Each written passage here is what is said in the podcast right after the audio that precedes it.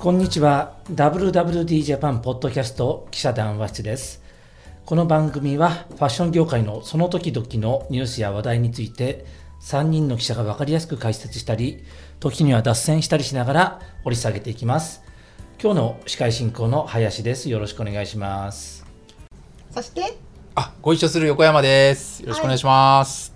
そしてご一緒する磯君です。今週もよろしくお願いします。よろしくお願いしますで、えー今日ゲストをお迎え後ほど紹介しますけれどもゲストをお迎えしてテーマがファッション業界の年収は上がっているのかということを、えーアパレルですとかファッション業界の、えー転職サービス人材サービスと言えばいいんですかね、はい。クリーデンス。はい。クリーデンスの、えー荒木学さんに、えーお越しいただいてちょっと掘り下げていこうかなと思っております荒木さんですありがとうございます。よろしくお願いしますよろしくお願いします。はいテロップ出たかな？はいはい。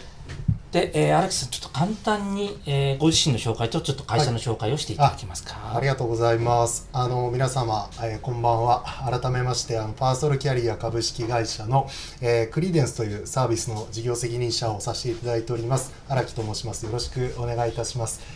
えー、と私はですねあの新卒であの今のパーソルキャリアの方に入社をいたしまして、えー、とちょうど1年前まではあの我々がやっておりますデューダというサービスの方であデューダもそうなんですね、はい。デューダをやってる会社ですね。デューダーをやっている会社でございます。あのじ転職と採用のあの人材紹介というところで、あの仕事をしてまいりましてちょうど1年前にあのクリデンスの方に移動しましてこの4月からあの責任者をさせていただいているようなものでございます。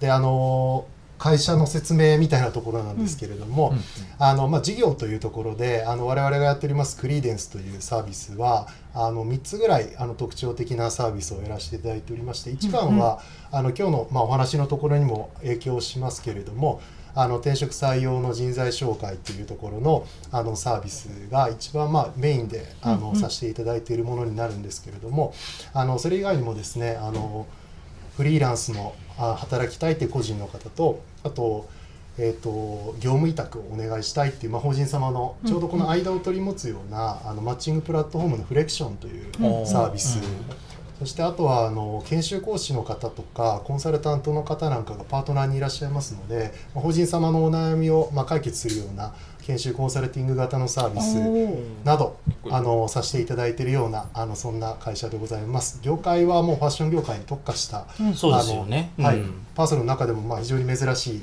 あの事業体になっております。ちょうど来週ですかね。8月一日付で、えっと、23年目を迎えるおー。そんな事業体におめでとうございます。素晴らしい。はい、ぜひ今日はよろしくお願いいたします。よろしくお願いします。そんな荒木さんをお迎えして、先ほど紹介したように、えーファッション業界の年収は上がっているのかとうんうん。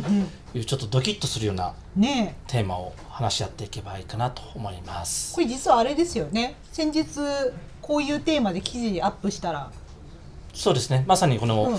クリーデンスさんが発表された、そのファッション業界アパレル業界の年収の推移みたいなものをが、えー発表されて、ごまあ、我々含めてい。いろんなメディアが、えーこれ取り上げたかと思うんですけれども、見出しが何て書いてありますこれ。業界平均年収は346万円。アパレル店長の年収は14万円増。2022年度調査ですということですよね。はい。えーつまりコロナ禍を経て、えーそのねあの人材マーケットどういうふうになっているのかと。いうことがその年収とかにもいろいろ現れてるんじゃないかなとうん。思うんで、今日はその辺を掘り下げていけたらなと思います。我々も実はこれ荒木さんにもちょっとあのー取材に協力いただいたんですけども、えー5月にうん。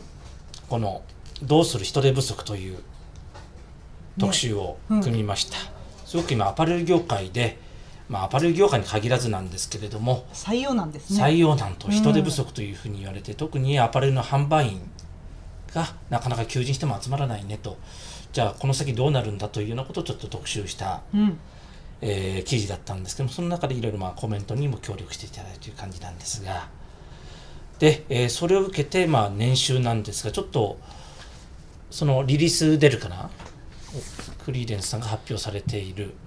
これどうなんでしょう？簡単に言うとコロナ前と比べてこの、まあ、けここに出てるのは22年度版というふうになってますけれども、どういうふうに変化してると、ちょっとそこから話を聞ければと思うんですけれども。ありがとうございます。まずあのこのデータの位置づけみたいなところをご説明できればと思うんですが、あの弊社の方でですね毎年大体6月の終わりから7月の頭ぐらいにかけて、まあ、リリースをさせていただいているものになりましてあの弊社の、まあ、クリデンスというあの人材紹介サービスにあのご登録いただいた個人の方々の、まあ、平均年収の方から、あのお出ししているものになります。なので転職後のご年収とかではなくというところになります。うんはい。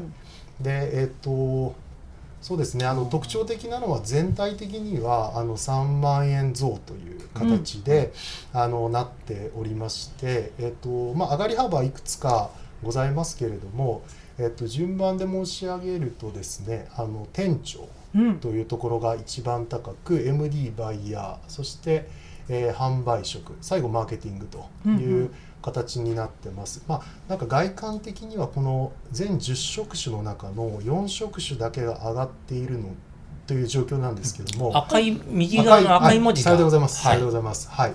ところになるんですが、やはりあの皆様ご承知の通り、販売員の方なんかの、まあ、ボリュームがやっぱりアパレルの中非常に多いものですかあら、人数多いですよね人数が、はい。うん。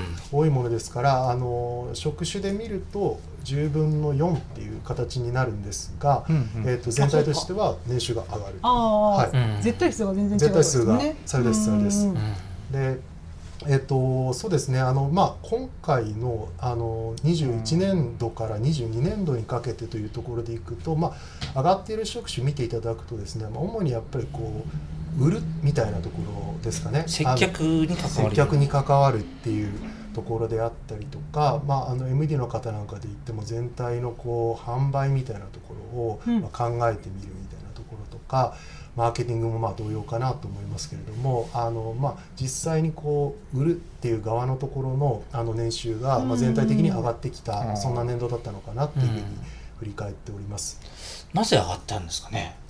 そうですね。あの、まあ、皆様ご承知の通りになりますけれどもあの、まあ、直近の、まあ、コロナの5類解禁みたいなところもありますけれども、うんその前からも22年度徐々にこう行動規制があの取っ払われてきてそうでしたね。はい。うん。でというところの流れとあとはあのインバウンドの需要がまあ戻ってきてみたいなところの流れが非常に大きかったかなっていうのが、まあ、一つあるかなっていうふうに思っております。うん。はいある種まあ企業様側もですねあのちょうど22年度に入ってから販売職のですねあの我々が出している転職求人倍率、まあ、簡単に言うと求人倍率と思っていただくといいんですが、うんここが一気にこう上がってくるみたいなことが起こりましてだから非常にこう各企業様にとってもなかなかやっぱ採用ができないぞっていうところであったりとかうん。やはり今いる人材の皆様をあのできるだけ大事にするぞみたいなところから、まあ、年収が少しずつ上がっていったっていうそんな構造だったのかなっていうふうに思っております。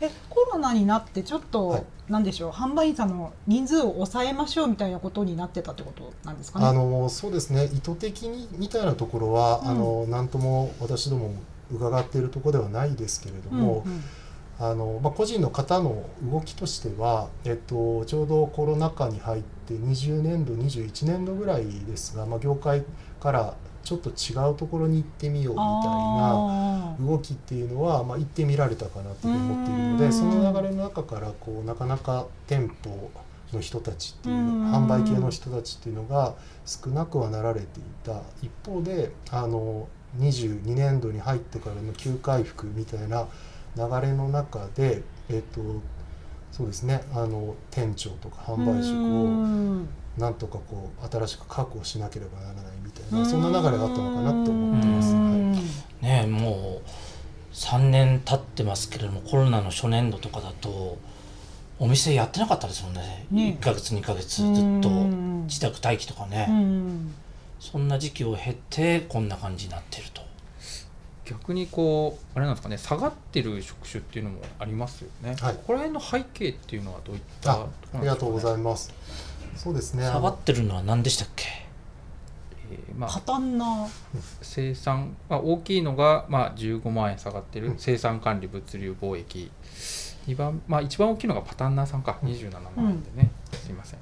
ありがとうございます。あのここはですね、まあちょっと2つぐらいの大きな流れがあったのかなっていうふうに、まあ私なりには解釈をしてまして、うんう一つはあのパターナーさんのところにあの結構紐づくかなと思いますけれども、あのまあコロナ禍によってあのなんでしょうね、まあリモートみたいな働き方が生まれてきたみたいなこともありますし、うん割となんか企業様側もいろんなお考えの変化が生まれてきて。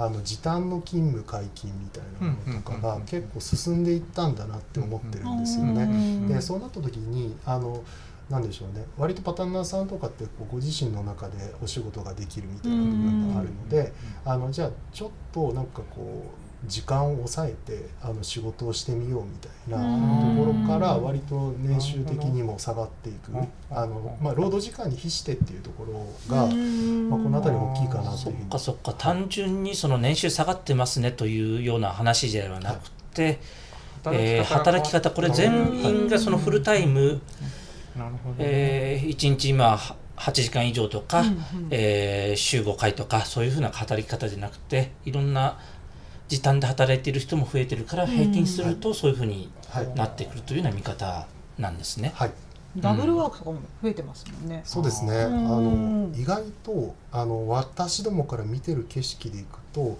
ものすごい増えてるのかっていうとそこまでではないんですが。やはりコロナ前との大きな違いは、うんおっしゃる通りこうダブルワーク副業みたいなものが、うんあの実際に生まれてきているっていうのは、うんあのあるかと思います。うんはい。まあね、パタンナーさんみたいにね専門職技術職ですからね、うん。まあこうね一つの会社だけじゃなくて複数のダブルワークっていうのはまあ合理的な考え方ですよね、ダブルトリプル。うん。ダブルトリプルあるなという感じ、なるほどね。働き方もあるということですね、はい。でちょっと話戻っちゃいますけれども、うん。うん。やっぱり一番ボリュームの販売員さんとか、はい。その辺のことについて聞きたいんですけれどもちょっと話を戻したいんですけれども、えーニュースでもなんだかすごくあのー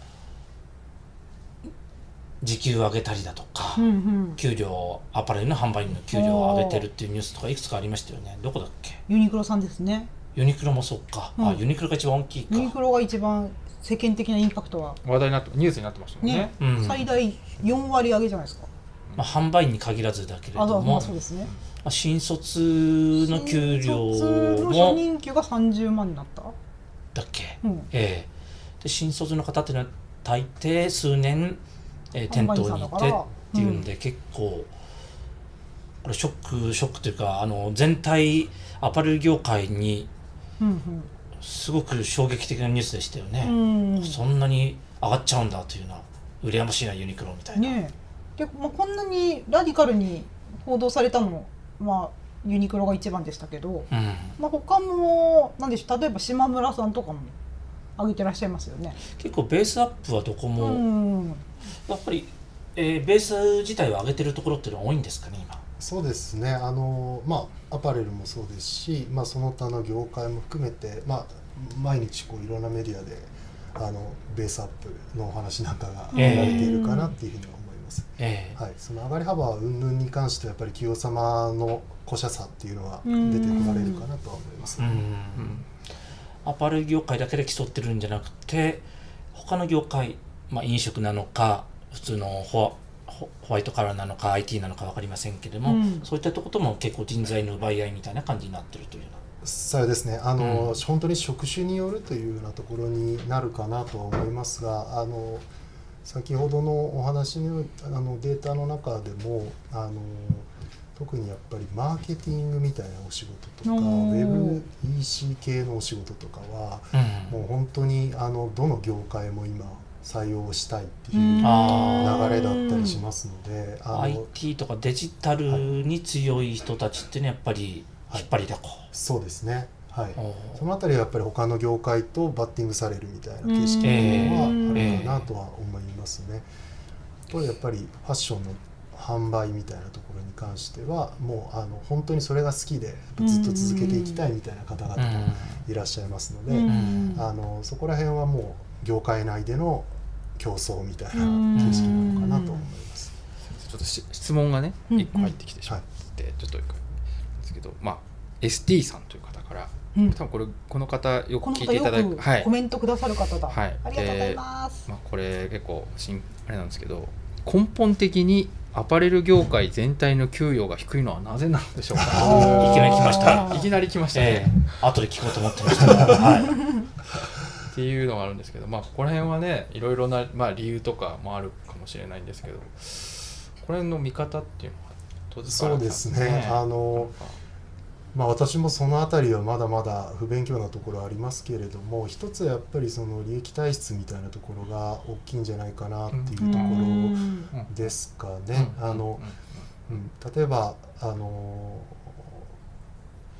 さはい、はい、どうぞ。すみません。あどうぞ。あいえ。はい。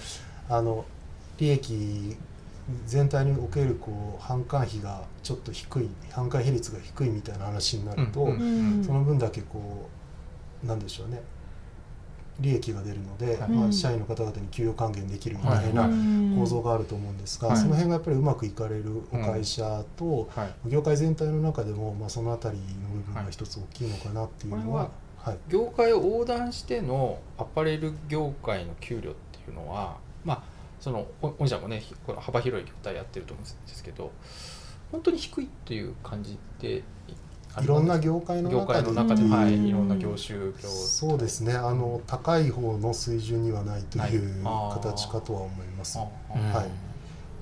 大体同じぐらいの業界ってどういうところになるんですかね。なんかまあ今もしあれあるとしたら規模飲感食と近いとかまあそうですね、はい。あの業態、まあ、全然またテイストが異なりますけども、はい。業態としてはやっぱり飲食とアパレルみたいなよくうん比較をされますよはいね、はい。他の小売りみたいなところとも比較をされるみたいなことはあるかと思いますね。うん。あのやっぱり割とこう昔からあって生活に根付いているみたいな産業っていうところは、はい。あの割とやっぱその分だけ分母が大きくなってくるのであの労働集約型の。集約型に、まあ、なりうんうん。なる部分っていうのはどうしてもあるかなっていうのは。まあ、分母も大きいから、まあ、うん。まあ、ちょっとこうねひ裾野が広い分こう、全体にこう下に沈みがちな部分あるなという平均にすると。ねまあそうですよね。ね。少ない方がねちょっと上がるともうバンって上がっちゃいますしね、はい、あーうん。まあ、確かにね。うんうん。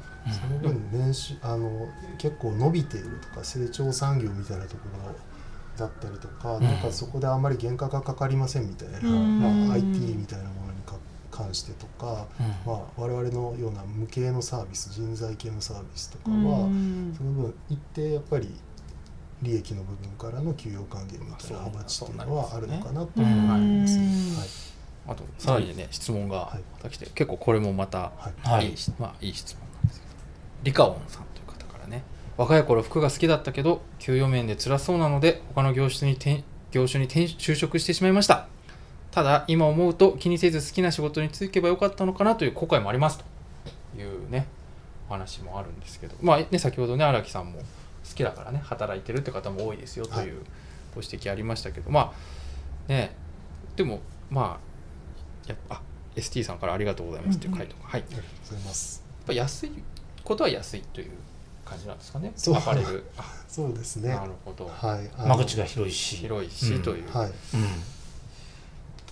これがだから、えーもちろん安い安いと言ってるとどんどん人も集まんなくなっちゃうし、こ他の産業に行っちゃうのまあでそうですよね。上げていこうという機運いう機運にはなっていて、うん。実際に変わってきてるんですかね企業のマインド採用側のマインドとしては。あ、そうですね。あの先ほどのお話と割と重複してしまうところがありますけれども、やっぱりこう販売員のあの方々を今やはりどれだけ確保するか、あうん。の企業の目線で申し上げるとうん確保するかっていう潮流はやっぱり非常に強く、うん。あのけ続いておりますね。うん。なのでそういう意味ではやっぱり年収をみたいなこともありますし、うん。あとはやっぱりその販売員の方が、まあ、コロナ禍ぐらいから割と顕著になったかなと思いますけども、まあ、自らこう SNS 等でインフルエンサーになっていくみたいなああそうですね、ううん、それによってこう自分で売り上げを作ってくるみたいな、うん。あのことをしているので、うん。その分のやっぱ付加価値みたいなものを評価しようっていうようなあのそういう動きっていうのを生まれてきてるかなとは思ってます。なんかインセンティブをつけたりとか、はい、そうです。うん評価制度に入れたりとか、えーうん。フォロワーが多いとこう、えーちょっとプラスアルファつけるとか、はあるいはその人の、えーインスタ経由でこう売り上げにつながったりすると、うん。その人に少しプラスアルファつくとか、うん。そういった企業が増えている感あじですか、さようですね。うん。はい。企業もね評価設計とか、うん。そこら辺の制度の部分をね割合こう変えてきてはい。あのきっちりこう能力に合わせた給与を払うように、なってなりつつあるという感じなんですかね、はい。背景はね。だと思います。うん。うんはいなるほど。そうなるとまだまだこの上がっていく余地今ちょっとね、えーアパレル業界そんな安いままじゃダメだというような機運だと思うんですけども、えー上がっていく機運というのはあると。そうですね。うん。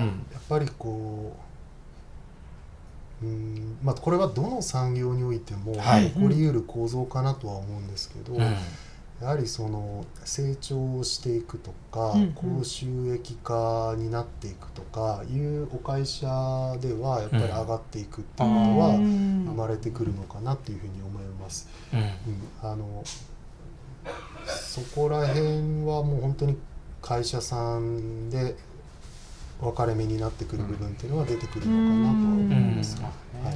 荒木さんも割とそのあの企業側アパレル企業側とお話しすることもはい。多いわけですよね。はい。はい、でそういった採用側のマインドというのも、えーきマインドというかまあ危機感みたいなのもかなり強まってるというような感じなんですか？ちょっと今までの給料体系とか、えー働き方だとちょっと集まる人が集まんなくなっちゃうなとか将来性がないなというようなそうですね。あの、え危機感という言い方が適切かはちょっと何とも言い難いところあるんですけれどなるほど。も、はい。あのやっぱりこのコロナの期間っていうのは割と法人様個人様ともに見つめ直しの期間だったんだなっていうのをうん。感じてまして、ね。えで法人様でいくとあの社員の方々がリモートの話もそうですしうんうん時短の話もそうですし、まあ、いろんな働き方ができるようにしていくみたいなことをあの意識的にあのされてきてるのかなっていうふうに思うので、うん。そういう意味でのこうちょっと言葉が雑ですけども選ばれるかみたいな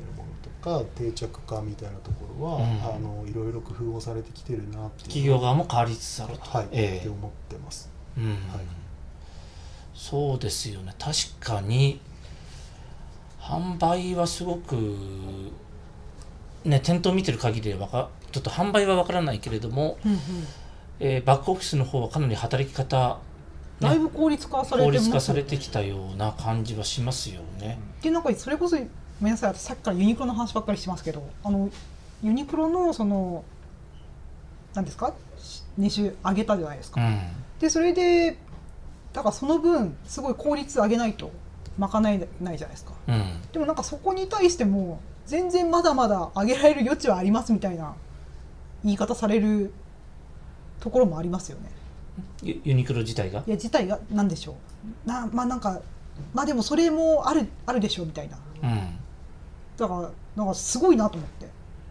ユニクロがまだ上げる余地。そうそう。あ まだ上げられると。まだ上げられると。うん。なるほど。そう。決算の時なんいつかの決算の時に岡崎 CFO 言ってたと思うんですけど。なるほど。だから多分まあだからあの会社のことは多分猛烈になんていうんですか効率がアップししちゃうんだろうけど、まあうんでも多分そういうバックオフィスのこととかレジカゴ？あそこ人いないじゃないですか、うん。まあ、それもああいうレジの投資できる大きい会社だからっていうのはあると思うんですけど、うん。まあなんかそういうやりようはあるんだなっていうふうに私はプラスに捉えてますよ。うん。はいはい、うん。わかりました。ちょっと質問が来てるんでいいですか？なんか中これなあ中村さんという方からね、やりがいと収入を求めて外資系ハイブランドを目標にするケースがありそうですがいかがですか？みたいな質問が来てるんですけど、ハイブランドって高高いんですか？給与水準がそうですね。あのさっきのお話ですけどもやっぱり多分収益性みたいなところの部分からいってやっぱり年収水準は高いのかなとは思ってなるほますねどなるほど。そうですね。販売員のキャリアとしてキャリアアップを目指してそういう高級ブランドみたいなところにこう行くっていう流れはまあ一定あるというような理解なんですそうかね。ですね、うん。うん。まあね今の話で言うとこうね確かにすごい伸びてるしラグジュアリーってすごく伸びてるしまあもともとね販売するアイテムも高いわけですから、うんうん。給料もね高そうってイメージがありますけどね。うん。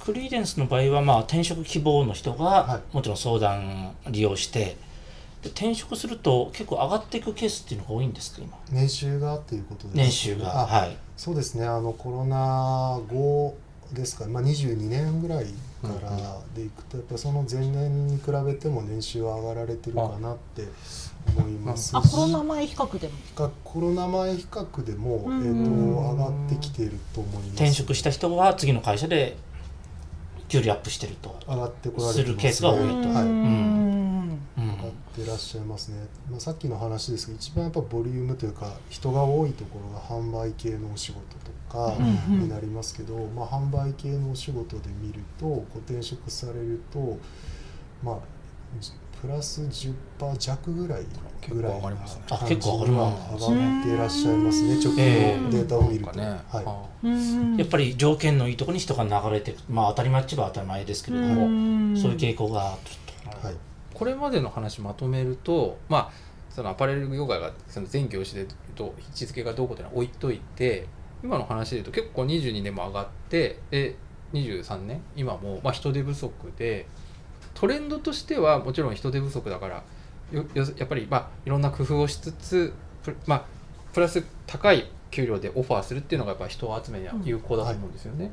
そういう意味で言うとで今の話だとその転職するたびに、まあ、給料が上がる人もが多いというふうに考えるとまあこれはあの見方立場によってだいぶ違うんですけど販売員っていう立場働く側からすると転職するっていうこう選択肢が。選択肢っていうのは結構このこ今年来年っていうのは結構こう選択肢に入れていいという感じのトレンドなんですかね。そうですね。あの市場としてはあのいいしいい状態、まあ、売り手市場超売り手市場。売り手あ市場の状売り手市場ということです況ね。うん。ですので、まあ、その側面からはあの転職されるにはいい時期ではあるとは思いますね。うん。一方でその我々もあのこういう転職エージェントの立場ではありながらあのやっぱりその方が社内でこうちゃんとキャリアを積んでいくということができるのであればあのそれはそれですごい素敵なうん。お話だと思いますし、あの各社様は結構年収あさっきのお話はベースアップをしてこられていますから、うん。あのその中でやっぱり活躍をしていくとかいうことで、まあ、あの直近もそうです。し中長期的に年収を上げていくっていうこともあのいい選択になれるんじゃないかなと。特に販売系の中でもちょっとさっきの表をまた出してもらっていいですか？店長？プラス14万円。店長さん。まあお店のトップ店長さんが結構上がってるんですよね、はい。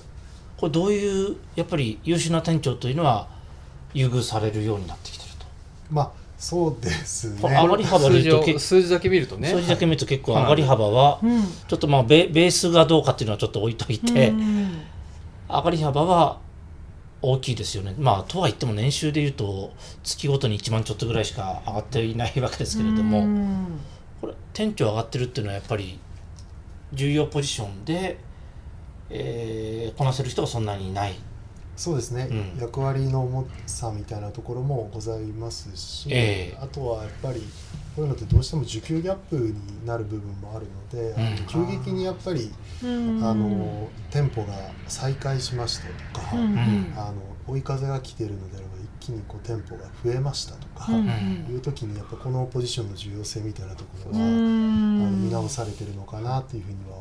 結構ねさっきの表出してもらっていいですか？この表で店長とやつ見ると25歳から29歳のところが20万上がってるんですよね、うんだから今のお話で言うと多分こうバッて再開になった時に、うんうん。結構若い方が若くして店長に抜擢されるっていうことが多かったのかなっていう推測もねあるのかなという気がしますね。この上がり方を見ると。えでも35から39歳も20万円上がってるあだからこの25から20え？35から39歳20万円上がってる、うん。ほんまや。うん。じゃあみんな上がってんだね。みんな上がってるんです。うん。そう考えると30から34の10万円っていうのが若干。まあいろいろなケースがあるよね、不思議。なね。まあ、細かく見てていくとあれですけどね。でもまあうん。確かにすごい上がってんだ。ああ35から。え私ちょっと一個伺いたいことがあって、店長に限らない話なんですけど、はい。この全体のところにその年齢別のはい。一番下あるじゃないですか、はい。で25から29歳ももちろん上がってるし、30から34歳ももちろん上がってるしあ本当だ。私35から39歳に属するんですけど下がってる。下がってると思って。ざわついたんですけど、はい。確かになんでだろう。ななぜと思って。荒木さん聞かれても困る。これはですね、ええ。あのもしよかったらさっきの図をもう一図度をええ。出していただけるとありがたいんですけど、あの一つ、まあ、いくつかこう職種によって傾向はあるんですけど、うんうん。一番上のところのデザイナーパターンナーみたいなところがあだいぶ、はいうん。まや結構下がってるんですよね。えね。えはい、でこういう専門職系の方々ってあのまさにこう自分あなんていうのかな。じ時短でやるみたいなうん働き方を働き方を変える。っていうことがあまあ家庭ができたとかそういう人も多いですよね。す。うんちょうど年代的にもあのライフイベントがあってみたいなそうかそうか方々が多く以前は多分ここが本当に選べないみたいなところがあったんだと思うんで以すけど前もフルタイムが当たりフルタイムがうんあっていうもうやめるしかないみたいなあそうそう状はい。況だったのが、ね。なるほど。業務委託に切り替えるかねそういう多いおっしゃる通りですね。はい。午前中だけとか、はい。あうん。ーあそれはでもそうだよな。ちょっとなるほど。そういうことをちゃんと念頭に入れないとちょっと読み方をね確かに。見誤るかも。なんかそうですよね。ええううんーそうですね。んなるほど、うん。まあだからそういう意味だとここの年代っていうのは結構全般的にそういう感じですねなんかね。うーん一番影響が大きかった年代なんですかね。コロナ禍で意外今気づ話して気づきましたけど。この35から39っていう人たちがまあ、コロナもあるしおっしゃるようにそのライフイベント家庭ができる結婚したり子供できたりする年代なのでってことですよね。35から 39? うん、そうですかね。遅いって言いたい。まあイメージ的には25からあーすいません34すいまぐらいせんね。の放送なんで。大して変わんないと思うんだ。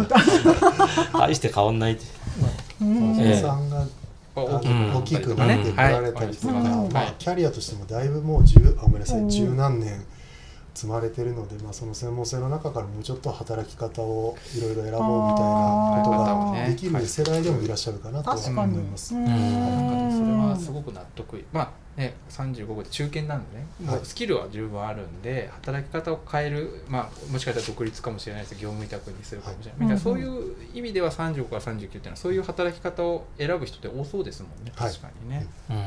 なるほどです。まだまだ人手不足は続くと思うんですけれども、えー結構小売アパレルアパレルのお店が出店再開してますよね。はい人は足りないけども出店再開している、はい。ますます足りない、給料上げないと人来てくれない。そういうなんかサイクルみたいなのもあるんですか？そうですね。あの、うん、おっしゃる通りどうしても需給ギャップの部分があるので、あのお給料を上げてみたいなところはあのその辺ができるお会社からあの力を入れられてるなっていうふうにはうん思いますがうんそうですね。あとはあのあそうですね。店舗のところでいくとまさにそうですね。はい、人が集まらないと出店もできない。うん。うん。というような感じですもんね、なんか昔からよく愛知県は集まりづらいとか言うじゃないですかはい。販売員さんって、ああいう、まあ、愛知ってものづくりメーカーがいっぱいあるからそっちに行っちゃうと製造業に人が行っちゃうってことね、うん。なんか他他も最近はこの地域も難しい地域差っていうのはあるんですか？あえーっとですね。私もそこら辺はまだちょっと明るくはないんですけど、うん。あのうーんとまあ、一つはおっしゃる通り愛知県は、うん。あの非常にやはり採用に苦戦されるかなというふうに思いますね。であとは、えっと、そのこの土地がというよりはどっちかというと傾向的な話になるんですけれども、あのーなんていうのかな。店えっと企業様側がここら辺は割と市場があるぞっていううんうん。形で、あの力を入れて店舗を、うんうん。あの出したり拡大したりとかっていうことをされる部分があ,、うんうん。ある一方そうすると募集が募集人数が増えてくるっていう形になるんですけど、そこにそのは働くだけの労働人口が少ないエリアになええると、ええ。あのどうしてもなんでしょう格差が開いちゃうので、なかなか採用しにくいみたいな構造は生まれてくるってういうん。ことかなと思います。はい。こうね、えー大型の商業施設なんかが郊外にバーンとできるとそこのバランスがおかしくなってっていう話をよく聞きますよね。はい。うん。うん。で商業施設も結構まだ増えてますよね大型の商業施設もね。ね。はい。だからこれ一つできると、まあ、規模にもよるけど何千人小売業で働く人とかそうですよね。飲食で働く人とか集めないといけないと。いうところでこれ集まんのかなというのはちょっと心配に。確かに。世の中全世の中全体がこれだけ人手不足でやってるわけで集まんのかな。ちょっとしこっちが心配になっちゃうようなうん。ところも多いよね。うん。なんかでも逆手に取れば販売員さんにとってみたら今ってなんかこ売り手市場売り手なわけだから。ええうなんか自分のスキルとかを前面に寄り出していって交渉していったらより上がっていく可能性が高まるわけですよね。そうですね。うん。はい。なんかまあ売り手だから会社はどこも喉から手が出るほど販売員さんのこと欲しいと思うんですけどより求められる販売員さんはこういう人とかあるんですか？ああそれ聞きたいですね。ああそれいいですね。最後締めとしてはね。締めうん。締めもう一個ありますよ。もう二つぐらいありますよ。はい。はいそうですね。あのどどう付加価値をつけていくのかみたいなことがやっぱりプラスあの大事だと思うんですよね。うんこれは究極販売員さんに限らずあのいろんなお仕事をされてる中でそこでどれだけこう自分に付加価値をつけていくのかっていう考え方かと思いますね。うん例えばあの最近の流れでいくとインバウンドがうん非常に戻ってきているから、やっぱりその英語をしあの主体あの中心とした語学みたいな付け方をされる方もいらっしゃいますし、はい。あとは SNS みたいなところ、先ほどの発信力はい発信力があるっていうところもありますし、あとはやあのなんでしょうね。た例えば割とあの高年収帯のお客様が多いところなんかですとあのやっぱりこの販売員さんから買いたいなっていうのはファッションの話だけじゃなくこう一般教養リベラルアーツみたいなところを世間話世で間話ができるっていうことに、あのうん。非常に価値を感じている、うん。あのお客様なんかもいらっしゃると思うので確かにそうでしょうね。はい。うん。本当にそのニーズとうんその方のその強みとからしさを生かしながらうん掛け算でこうどうやってあの尖りを出していくかっていうことが多分うんポイントになるのかなと思います。それぞれのやり方でいいという感じですよね。はい。うん。結構販売アパレルの販売員さんってまあもちろん飲食とかいろんなのはああのあると思うんですけどアパレルの販売員さんって結構仕事的には難しい仕事ですよね。そのコミュニケーション能力も必要だし、こう引き出すのあの向こうの考え方を引き出すのも必要だし、はいまあ、かつねそういう今リベラルアーツとか SNS とか求められること結構多岐にわたるじゃないですか。ファッション感度もね。ファッションうん。うん。はい。飲食店だとね「いらっしゃいませ注文なんですか?」みたいなホール。あそれもあ ね、それはそれそれはそれは難しさがあんだよってとええアパレルなんてさう聞かなきゃいけないんだよ。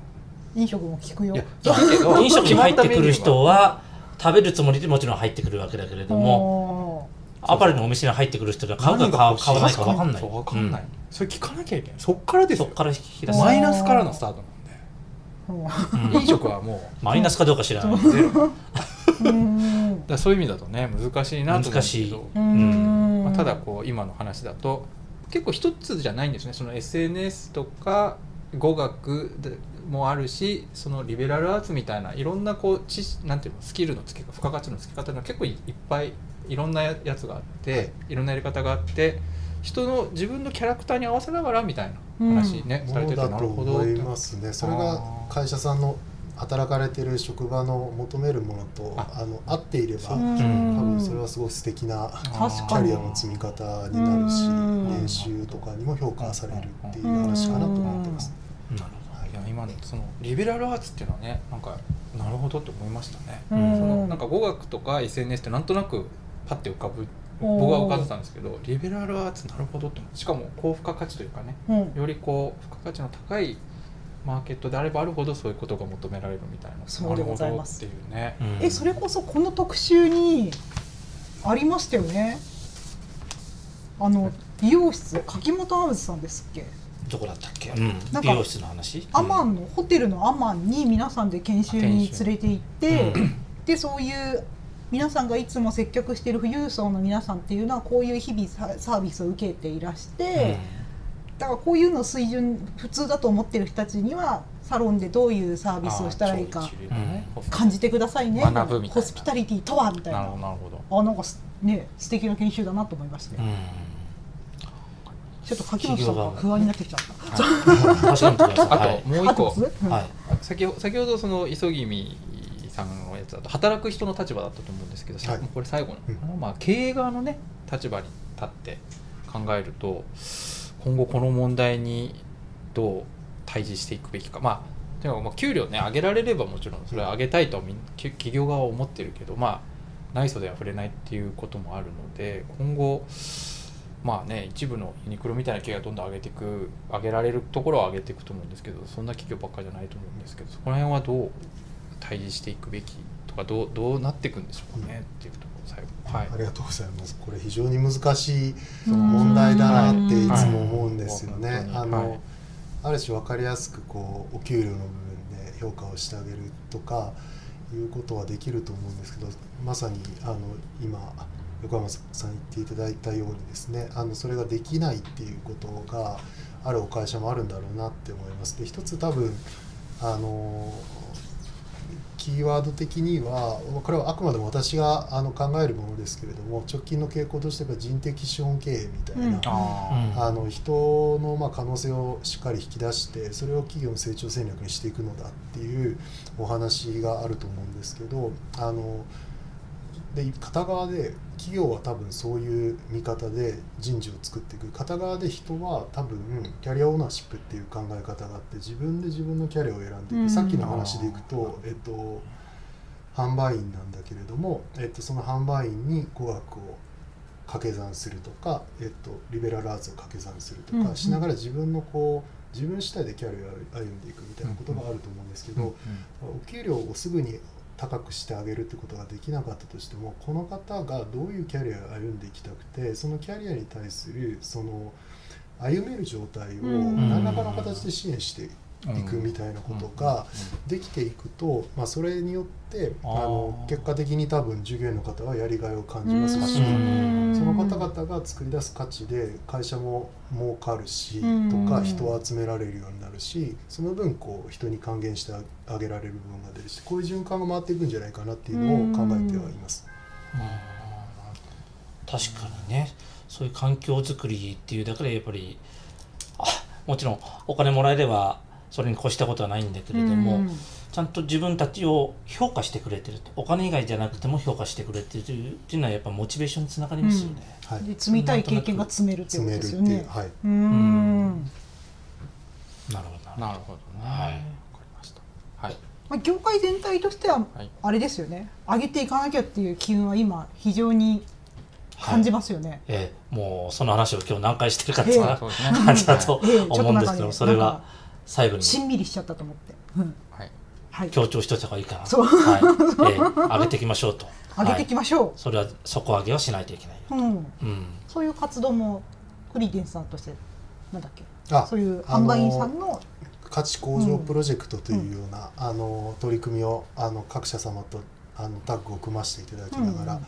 やっておりますので、そうですね。あの実際にこう販売員の方であの高いあの価値発揮をされていらっしゃる方にあの講演をしていただくみたいなものだったりとか、おー。あとはその評価の基準みたいなところをあの見直しをするお手伝いをさせていただいたりとかあのそういったことを我々としても、まあ、あのまだ微力ながらという形になりますが、ちょうど昨年ぐらいから、うん。あの始めさせていただいております。うん。はい。うんでもね本当にコロナを機にこれも変わったことの一つだと思うのでそうですね。ぜひねコロナはすごくダメージは大きかったけどもこういうふうにいい方に変わっていけるんだったら、うん。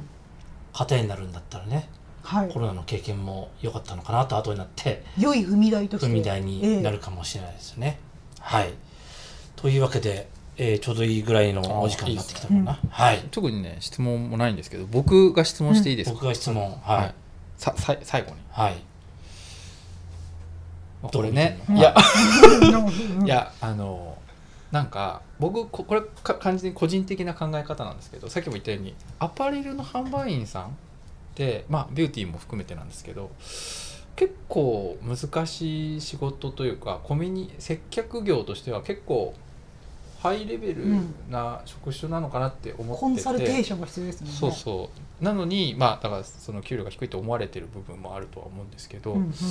そういう意味でこの高い接客技能をまあその活かせる逆違う業種の仕事っていうのもあるんですかね？その中に。あると思いますね。はい。なんかこう転職先として。えちょっとさ。それがそれが最後の 締めだろう違う。それでまあまた戻ってきてもらうっていう、うやっぱり。もないだろうだったら。やっぱりアパレルがいいわ。うん。ていうね。まあでもそういう話聞きますけどね。うん、戻ってくる人も多いんで、うん。だからこそ。MR になってみていやでもせっかく今日荒木さんが来てるから、聞いとこうと思って。そのいいなんか転職先っていう。話の流れがめちゃくちゃだよな。うんあのそうですね、クリデンスというサービスでいきますとあのアパレルファッションからアパレルファッションへその業界を支える人たちを支援していくっていう一応サービスなんですね。でそういう意味ではあの業界の中であのより活躍をいただくみたいなことをあの進めていただけると嬉しいなとはまず前提思っておりますが、あとはえっとそうですね今いただいたようにえっと販売職あアパレルの販売員の方々はあのなんていうのかな。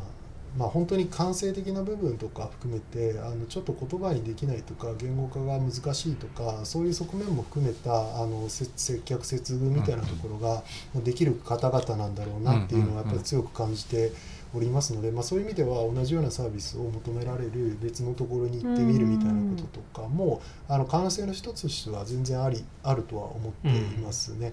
はい、ただあので実際にこう今磯君さんが言っていただいたのかな、あえっと、実際にこうコロナになるぐらいから業界外の転職をされるという傾向もあるんですけど、うん。そのまま多分幸せにその業界でうんやっていらっしゃる方もいると思うんですけど、あの非常に面白い面白いというか非常になんかあの我々の側から見たら嬉しい、うん。あのこととしてはやっぱり業界からあの外に行っていろいろ経験値を積んだんだけどやっぱりアパレルがいいってう。ん。いう、うん。コロナ禍を得て、聞きますよね。はい、多い。んだ非常にこのあら。22年ぐらいからたくさんの方がうん戻ってこられてるなっていうのは感じるところではありますね。うん。はい、それが聞きたかった。好きを仕事にするみたい。なことが、まあ確かにアパレルは多い。ですよ終わ。りで、やっぱそうい。う意味では非常に魅力的なあの業界なんだろうなと思い。ますし、ううんそれはあの私もい。ろんな業界をあの担当させてい。ただきましたけれどもこのファッションのマーケットならではのなんか部分で、それは本当に素敵なことだなと思い。ながら1年ぐらい。このサービスやらせてい。ただい。てます。はいというわけで、はい最後もう質問できてちょうどいい塩梅のお時間になりました。はい。今日は本当に、えー長い時間はいね、ざっくばらんにこういうはい。お給料の話もできてよかったんじゃないかなと 思っております。はい。えー、荒木さんどうもありがとうございました。ありがとうございましたありがとうございました。はい。ではまた来週よろしくお願いします。はい。また見てね。